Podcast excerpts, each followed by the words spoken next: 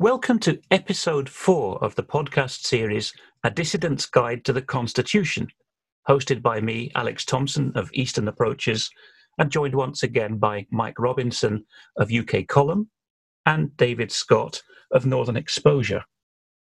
Congratulations if you've made it this far through the steep climb of the six initial episodes. Unfortunately, there's no shallower route to the first viewing platform on this mountain we need to tackle these initial concepts, very nebulous as they are, before we get into the meat of how we've been governed in Britain in the past. And we're at the halfway point of these six episodes. And what we've covered in the first three, together with a review of what we saw, is first of all, we looked at constitutions and concluded that someone has to write them and it will be the best shot you have.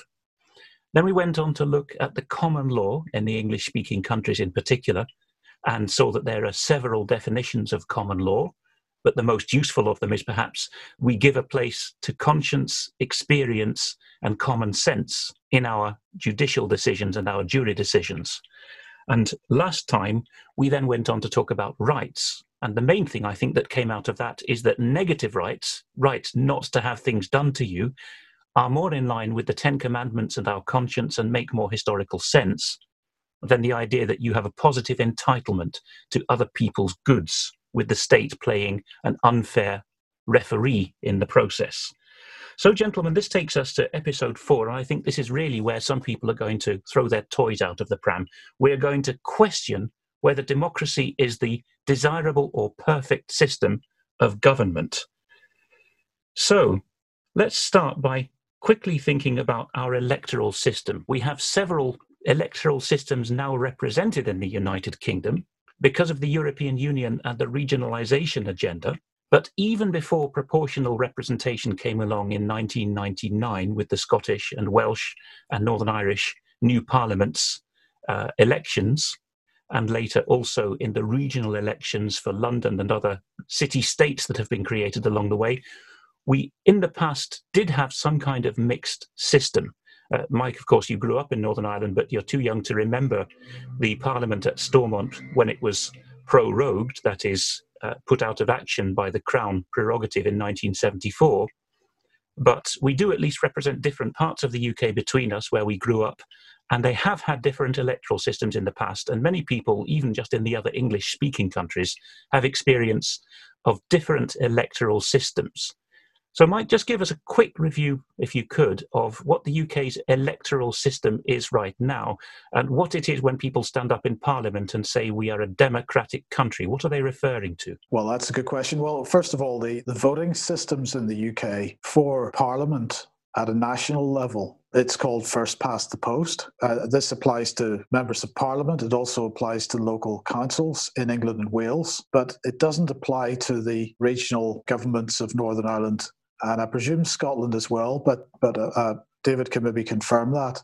But first past the post is very simple. You go into the voting booth, you have a, uh, a, ballot paper with the constituents for the election listed on it. And, uh, and we should mention that the UK, for this purpose, is divided into constituencies, 650 of them. And the voter places their mark against the name that they would like to see elected to the House of Commons as a member of Parliament. So whoever gets the largest number of votes at the end of the day is elected. You mentioned proportional representation. That that certainly is a system that has been work that, that was working in Northern Ireland when I was living there. So you you had first, second, third choice, and so on. But of course, that was put in place, Alex, to try to make elections fairer in, in a particular political environment that it, you know, coming out of the troubles and so on, to try to answer the questions over fairness of the vote in various constituencies. So that was a special case, perhaps. Albeit a special case that does shed light on this tricky word, democracy, Mike, because there, as I recall, because the news was very much focused, UK and international news was focused on Northern Ireland as the Troubles came to a formal close. And we kept hearing about these communities, and we had to be fair to communities. So, one of the key issues there is democracy the representation of the will of a collection of individuals or of communities? Yes, indeed. But uh, what's interesting is that, that in recent years, f- for the House of Commons elections and for local councils, there has been quite a bit of pressure being put on to, to replace the first past the post system um, because certain elements in society see that as un- an unfair system. Um, certainly, the smaller parties do. Uh, the Liberal Democrats were, have been big proponents of getting rid of first past the post and replacing it with a proportional representation system of some kind because they feel that first past the post is uh, is unfair to the smaller parties. Um, and I think Alex, you mentioned uh, the influence of Europe here, and of course the Liberal Democrat Party uh, very much influenced by Europe and the European Union. And but if we look at what happens in many European countries, they find it relatively difficult to form a government because there is no outright majority party winning the general election in those countries, and so they end up uh, having a process of negotiation following the election to try to form a coalition of some kind, or indeed before the election. Or you can find, in the case of Belgium and Spain, highly federalized countries uh, where there's also ethnic rivalries at play, uh, that they spend a year or more without a government and some kind of directly crown appointed caretaker administration instead. And what's interesting is uh, satisfaction with the government and prosperity tends to go up in those governmentless years. Yeah, that, that's also been the uh, the case in, in Israel. They've had many times without a government, and these have been associated with uh, economic growth and relative success.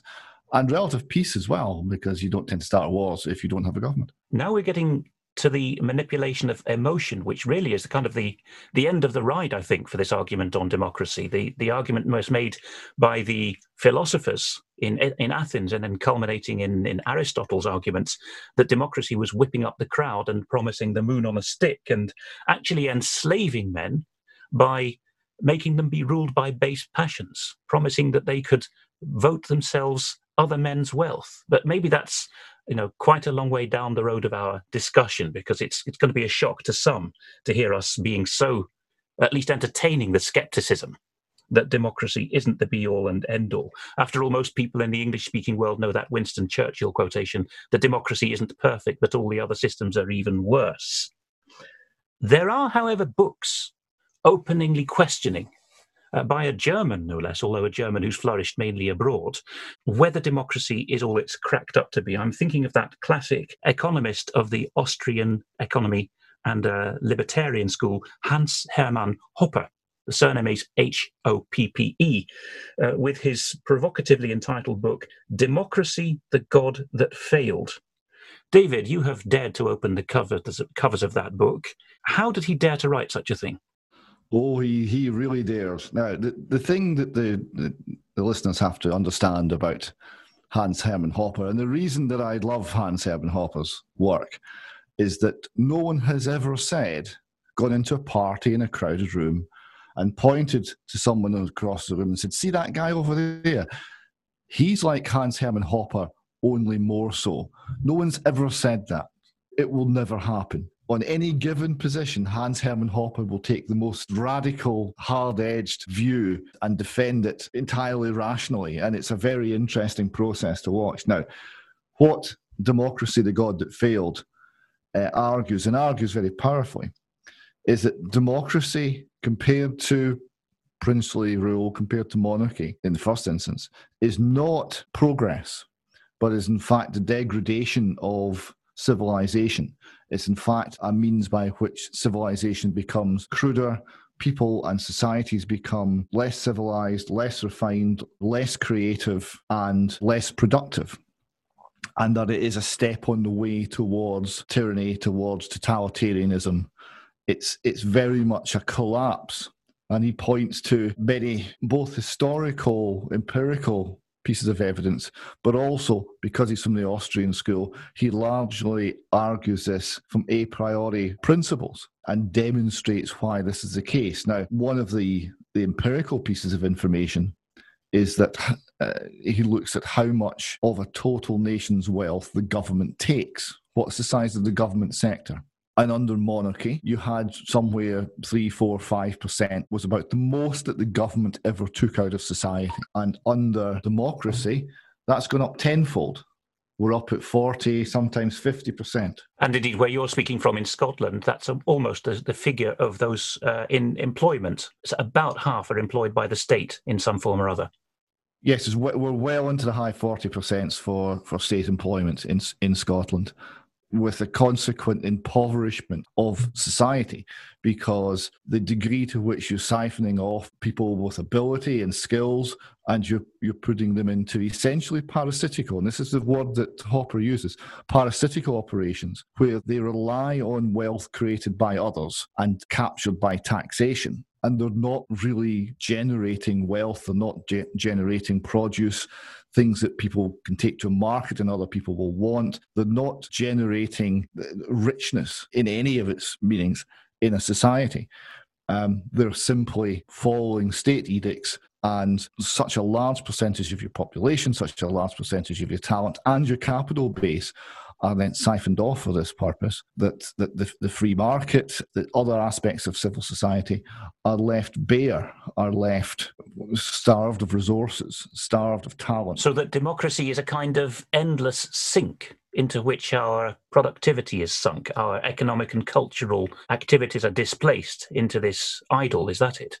That's one aspect of it, yes. Uh, another aspect he points out, and it's the sort of decivilizing aspect, is he looks at the, the idea of time preference. Because if you are a property owner, uh, you have a family, you have a, a, future, you will take a particular view as to what your time preferences are. You will tend to save, you will tend to put off with current consumption and look for the look to the future. You will conserve not only uh, sort of current expenditures, but you'll you'll look to the capital value of everything that you have, and if if you compare democracy to to monarchy, a king that actually has value in the nation that he can leave to his heirs and successors will tend to do the same. Will tend to not overtax because it will reduce the, the capital stock. It will reduce the value of his of his country, and will will take that far sighted view. But under democracy, the rulers only get to use the, the levers of power whilst they're in power. There is no incentive for a, for a far sighted view. Time preference comes down. Everything becomes much more immediate, much more childlike in many ways, and less wise, both at the governmental level, but also at the level of the individual subject citizen man or woman on the street. There's a, a tendency, Hoppe argues, that they too become more childlike. They have higher time preference. Everything's much more immediate. They're not making the, the wiser, longer term investments in their own future. And there is this consequent erosion of civilization and cheapening of, of the society that comes from it. What David said there is really interesting because something that we haven't said is that while Britain is considered a democracy now, it wasn't. It was a monarchy. And it's gone through a period of being a constitutionally limited monarchy.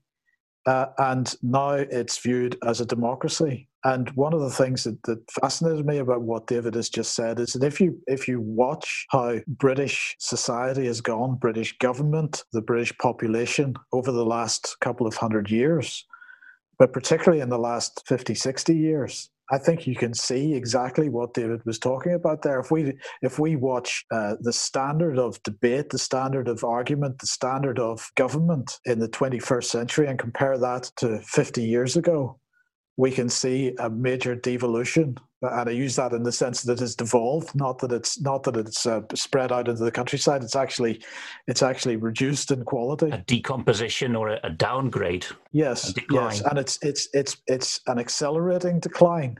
Uh, it's something that that if you compare something as simple as Prime Minister's questions from 2020 to Prime Minister's questions from from 1980 and compare it to prime minister's questions from maybe a few decades before, the standard of the questions, the standard of the answers, I mean, they always played politics, I suppose, but the, but the standard of the arguments in debates was much higher in the past. Uh, and the same goes for the arguments that the, the general public makes to their politicians. Um, these have been devolved in recent years as well. So I think I think what David has expressed we can see with our own eyes. Absolutely. And this is before we get on to the party conferences, which were always the set piece of rhetoric, particularly in the old Labour Party pre Blair, uh, because, of course, it was a network of people coming out of trade unions, working men's study associations, chapels, building societies. For foreign listeners, that's uh, people saving their money locally with ethical organizations. And the speakers that came out of that circuit, the self taught men, were just remarkable. If you look at uh, the footage, or more particularly listen to the footage of 1970s Labour Party conferences, you will be astonished at the, the, the standard of rhetoric that people are being treated as adults and not in the caricatured way that we see now. So, what's gone on here? Well, let's go on to talk about a couple of books that pick this apart again. We can do little more than point people towards these weighty tomes, not all of which we think are fantastic. But let's go on from Hoppe to an Austrian, and this one is a, an Austrian national, not just an Austrian in the sense of belonging to that persuasion of economics. And this is Friedrich von Hayek. And he's written two books, David, which you have digested. One I think you like more than the other. One is in, in outline, the title is exactly what we've been hinting at already, and that's called The Road to Serfdom. The other is called The Constitution of Liberty, and the latter is the one that Mrs. Thatcher loved so much that when her more socialistic leaning cabinet members were arguing over how much money to confiscate from people and how much of the liberties should be taken away under a supposedly conservative government, Mrs. Thatcher slammed that book down on the table, The Constitution of Liberty by Friedrich von Hayek, and said, This is what we believe.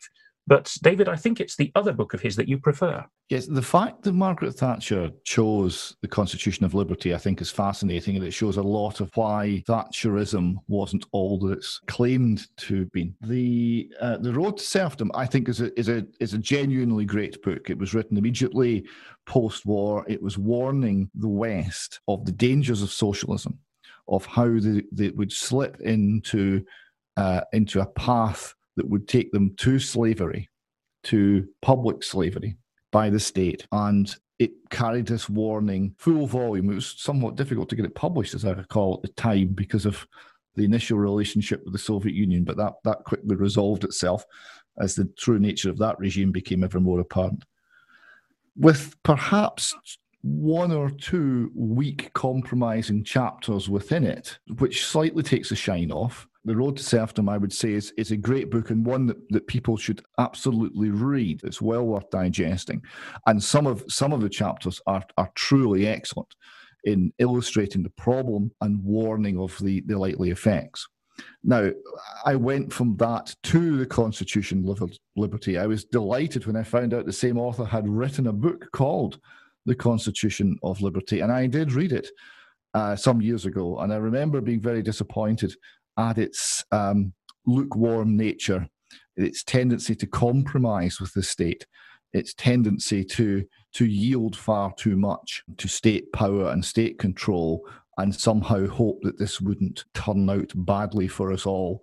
There's a reason that people look back at the the sort of main line of thought in terms of liberty, libertarianism, free market economics as being Karl Menger, Ludwig von Mises, von Bromlech, uh, the Aust- uh, which were which were Austrians, and, and we should point out that people who are finding these strange German names hard to write down can find almost all the books we're describing, particularly the more Samizdat ones, as PDFs on various websites. I think if you uh, do an internet search for M-I-S-E-S, Mises or Mises, and PDF, you will find a lot of this material pretty quickly, and also audiobooks read in YouTube and other formats. Yes, they're very available, and, and the Mises Institute also will do you know six quid paperback versions of most of these if they have the rights to them. Um, and then from Ludwig von Mises, it went to Murray N. Rothbard, um, and then his student was uh, Hans Hermann Hoppe, and that's the main line. And it doesn't tend to be F.A. Hayek, despite the fact he was the one who got the Nobel Prize for economics. He was the one that was lauded by Margaret Thatcher and who had most obvious influence. It doesn't tend to be him that is that is cited as the great resistor of state control. His reputation was made very early because he was the free market alternative, the free market opposition to the statist economics of the of what was termed the new economics. Eh, he also made what was perhaps the great strategic mistake when um, when John Maynard Keynes' general theory came out.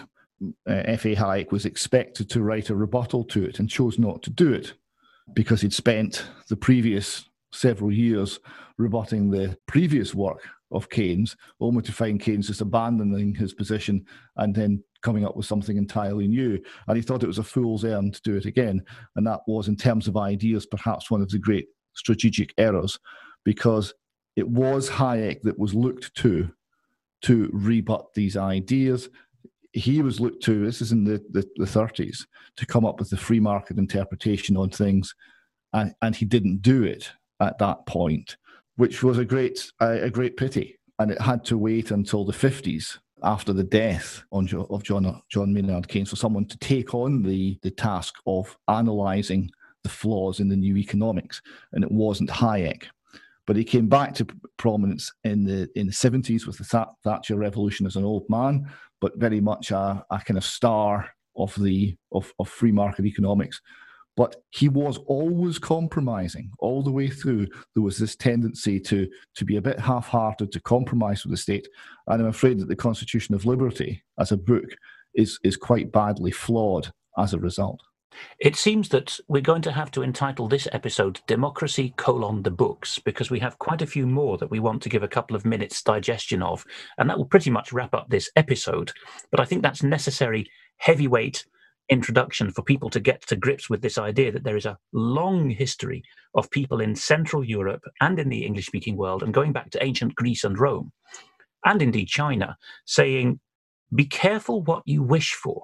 Uh, people might be a bit surprised that just as in the first episode we did God, uh, so in this episode we're doing economics and how it will hit you in the wallet and what cultural level you will reach, rather than talking about, uh, you know, placating the, the, the crowd and giving them what they want and, and pandering to their sentiments. You know, which which is perhaps the the ultimate syrupy version of democracy that we're fed in the Western world. So I think that probably the next episode will not go on to the rule of law, but we can handle then the rest of the issues around democracy, perhaps some of the more current and pressing questions in Britain and the United States in particular.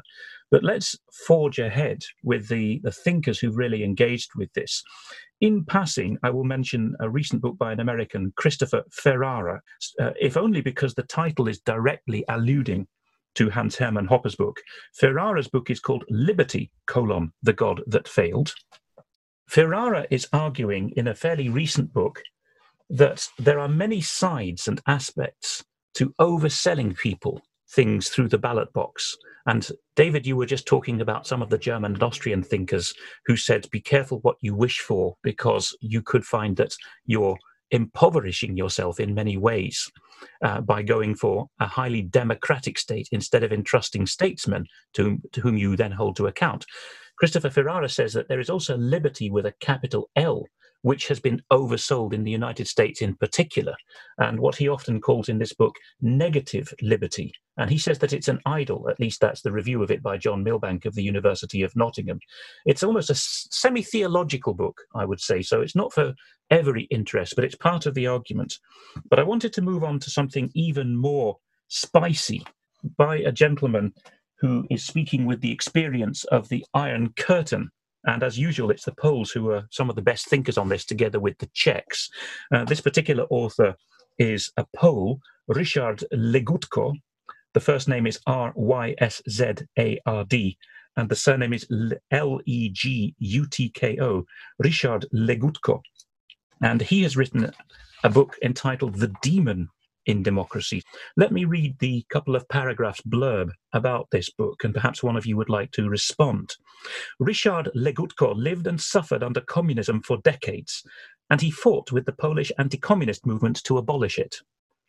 Having lived for two decades under a liberal democracy, however, he has discovered that these two political systems have a lot more in common than one might think. I pause from the blurb to note that the Eastern and Central European countries often say that what they're opposed to is particularly liberal democracy. Viktor Orban, in a speech to Hungarian ethnic minorities in Romania, said Hungary is closing the book on liberal democracy. I resume the blurb.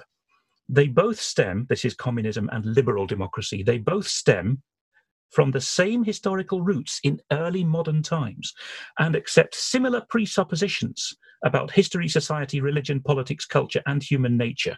And I pause again to say listeners might be shocked at this, but democracy really is not a simple matter of putting a cross against someone's name or a party icon. It does reach into all these domains of life. The blurb continues In The Demon in Democracy, Legutko explores the shared objectives between communism and liberal democracy and explains how liberal democracy has over time lurched towards the same goals as communism, albeit without Soviet style brutality. Both systems, says Legutko, reduce human nature to that of the common man. I would say, this is Alex in my own words now, that this is somewhat similar to the straw man that judicial reasoning takes the turn of in civil law jurisdictions, that the, the straw man uh, must be protected from certain things, therefore, real people can't have their liberties.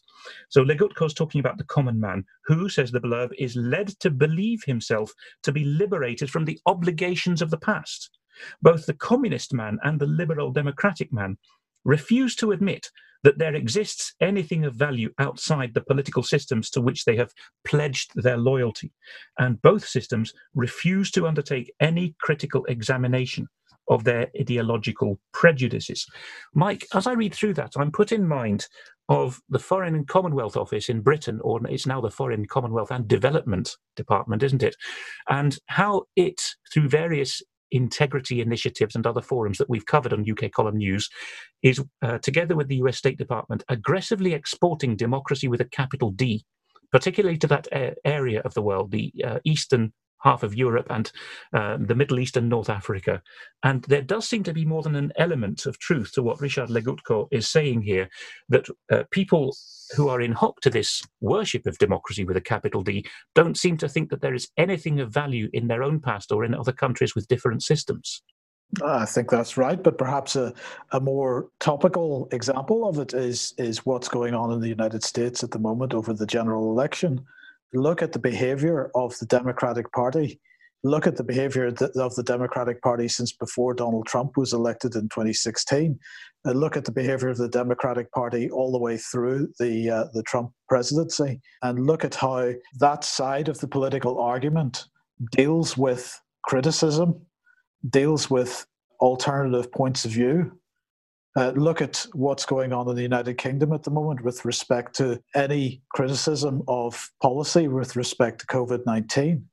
There is more deeply ingrained ideology expressed through the Democratic Party in the United States or British government at the moment with respect to COVID 19 or, as you say, the British Foreign Office operations in the Middle East and the efforts to create democracy in those countries. It's not democracy for the people of those countries. It's it's a British or a, a Western model of democracy, which which is very very tightly constrained, very carefully constructed, doesn't allow any criticism or alternative viewpoints, and are just as aggressive about their model of democracy and how that uh, about what that is as as any communist regime as far as i can see.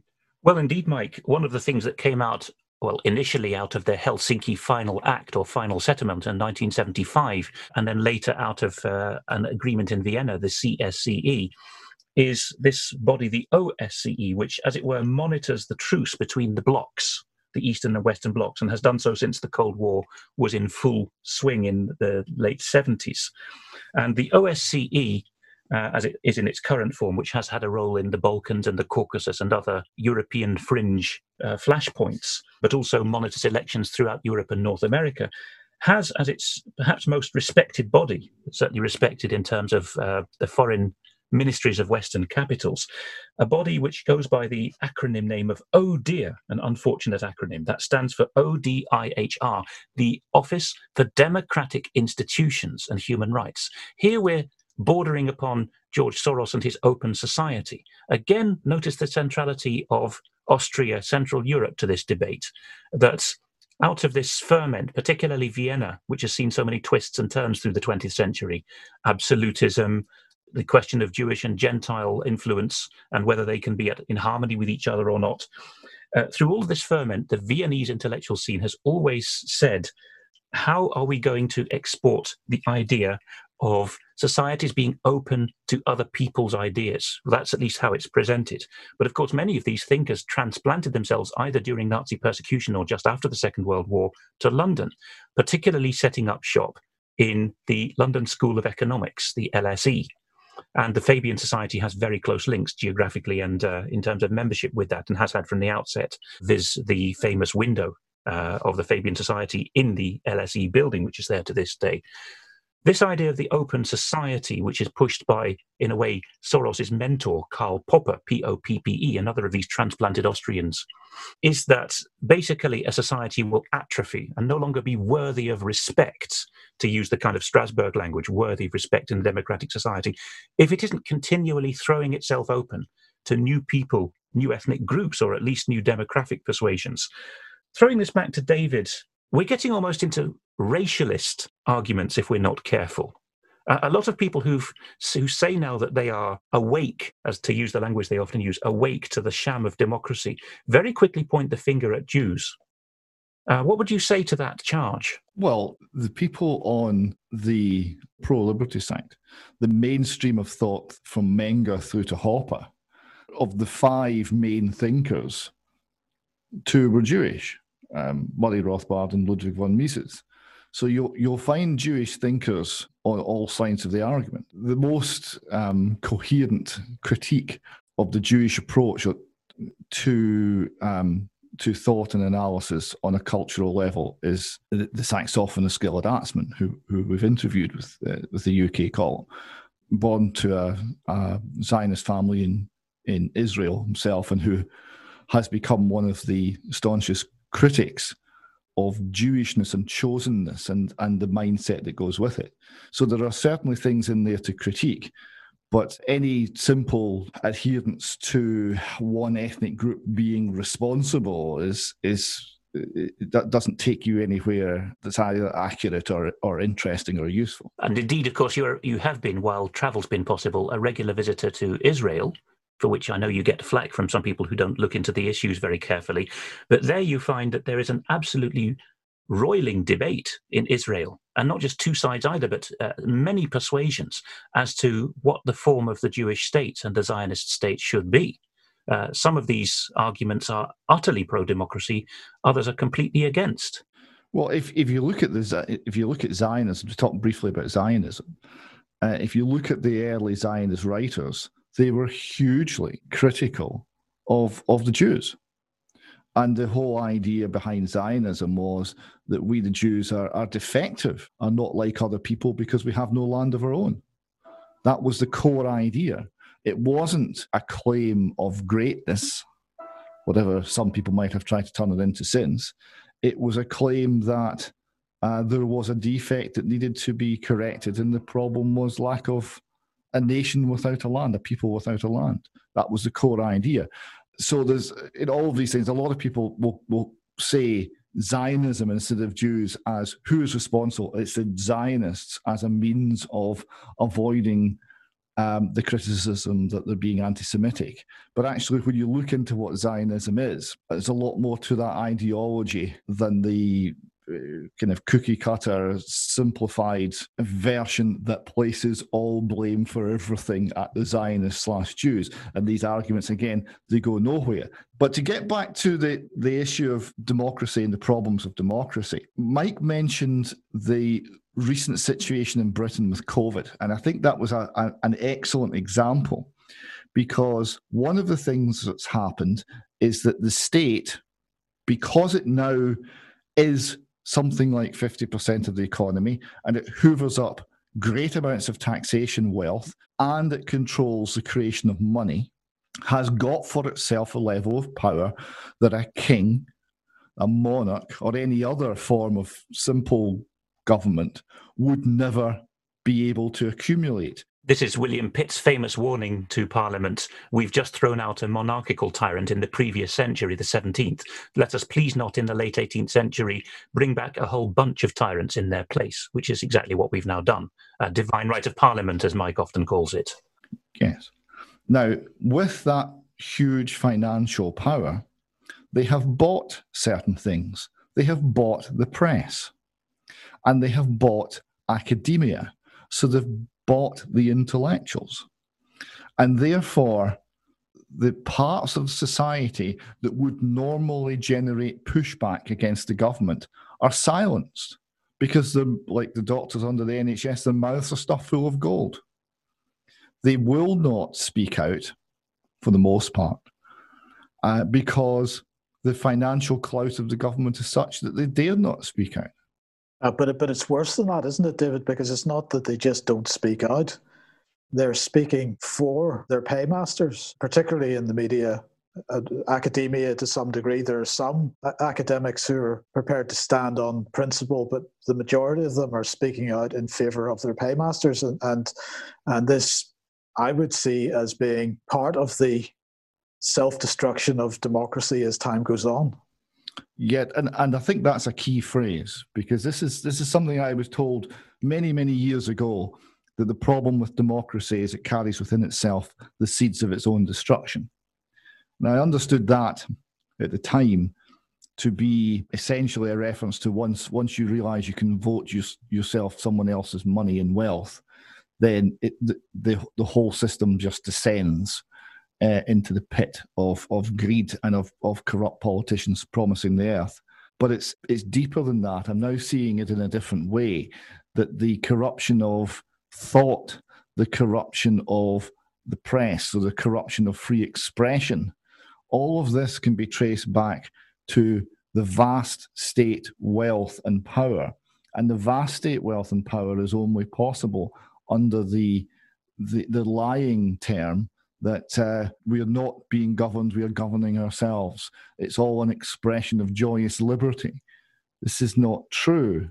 And I feel that the lie has concealed this huge theft and that the proceeds of the theft, uh, legal term in Scotland, reset, are being used to, to buy uh, those aspects of society that the state needs to, to have on side. And the sum total of this is the sort of degradation and decivilization that Hoppe writes about. And the process is accelerating. David, does this have much to do with the democratic conundrum that's spoken of by a fairly new member of the House of Lords, elevated to the House of Lords in the new manner that we've had since 1999, when the hereditary peers no longer in most cases take their seats, uh, but appointed life peers instead. Claire Fox is one of these, and she speaks about a democratic conundrum. And she says that she feels that she sometimes has to vote with the government against her conscience as a crossbencher or non party aligned member of the upper chamber, uh, which she gets accused of being a, a, Tory stooge for voting with the Tories. And she says people who make this claim don't understand the role of the House of Lords. The democratic conundrum is such that the House of Lords is there not to legislate, that's not its role. Uh, this may take some unpacking for our younger or foreign listeners who don't know what the House of Lords was in its classic form. But do talk about Claire Fox and what light she sheds on things. And perhaps after that, Mike would like to talk a little about the role of the House of Lords historically, because it's something we often, he particularly, want to shed light on in the news programs. Well, uh, firstly, Claire, in terms of Claire Fox, she came from um, from being a Marxist and working for a newspaper called Living Marxism. She was in an organisation called the Institute of Ideas, and essentially, as the the Marxist uh, communist East fell, uh, when the Berlin Wall came down, and, and it was shown to be an empty ideology which had failed on so many levels. Some of the more thoughtful former adherents really started to question and think about the direction the society was taking. And very often from that people from people with that background, we we get the, the most insightful critics of our current society and current system, such as Peter Hitchens and Claire Fox and several others as, as, as well. So Claire's gone into the House of Lords. She's reacting to what she sees. I actually think it's a bit early to look to her for a kind of considered response to what it's all about, but she's certainly worth uh, worth listening to on the subject of of how it operates and her impressions there of as a as a new member in this ancient but very changed institution. I mean, the House of Lords, Alex, uh, as you know very well, was well. In fact, David was talking earlier about uh, monarchies and how it's in the interest of the monarch to to leave the country in the best state as possible for the next generation because it's effectively it's his posterity that becomes the next monarch uh, and so on so monarchs generally want to leave the country in as good a situation as possible and and so they take the long term view. This is the point of the House of Lords. It's it's supposed to be, I suppose, the conscience of government. Maybe you can view it that way. That's how it may have been prior to Tony Blair's reforms in 1998. But after he threw the hereditary peers out on the basis that they're undemocratic, um, he replaced them with, with life peers that are selected by the main political parties. Uh, many of them have party allegiances. Some of them are former members of the House of Commons, former uh, members of Parliament, um, have been kicked upstairs, so to speak. But we've ended up with this sort of halfway house between the old way, which was there to take the long view, and the new way, which is uh, effectively a, a, whipped upper chamber. And ultimately, the aim is to take the House of Lords to become a, a fully elected upper chamber based on party, politic, par- party politics, which means that the democracy, in inverted commas, uh, is in control of both parts of Parliament.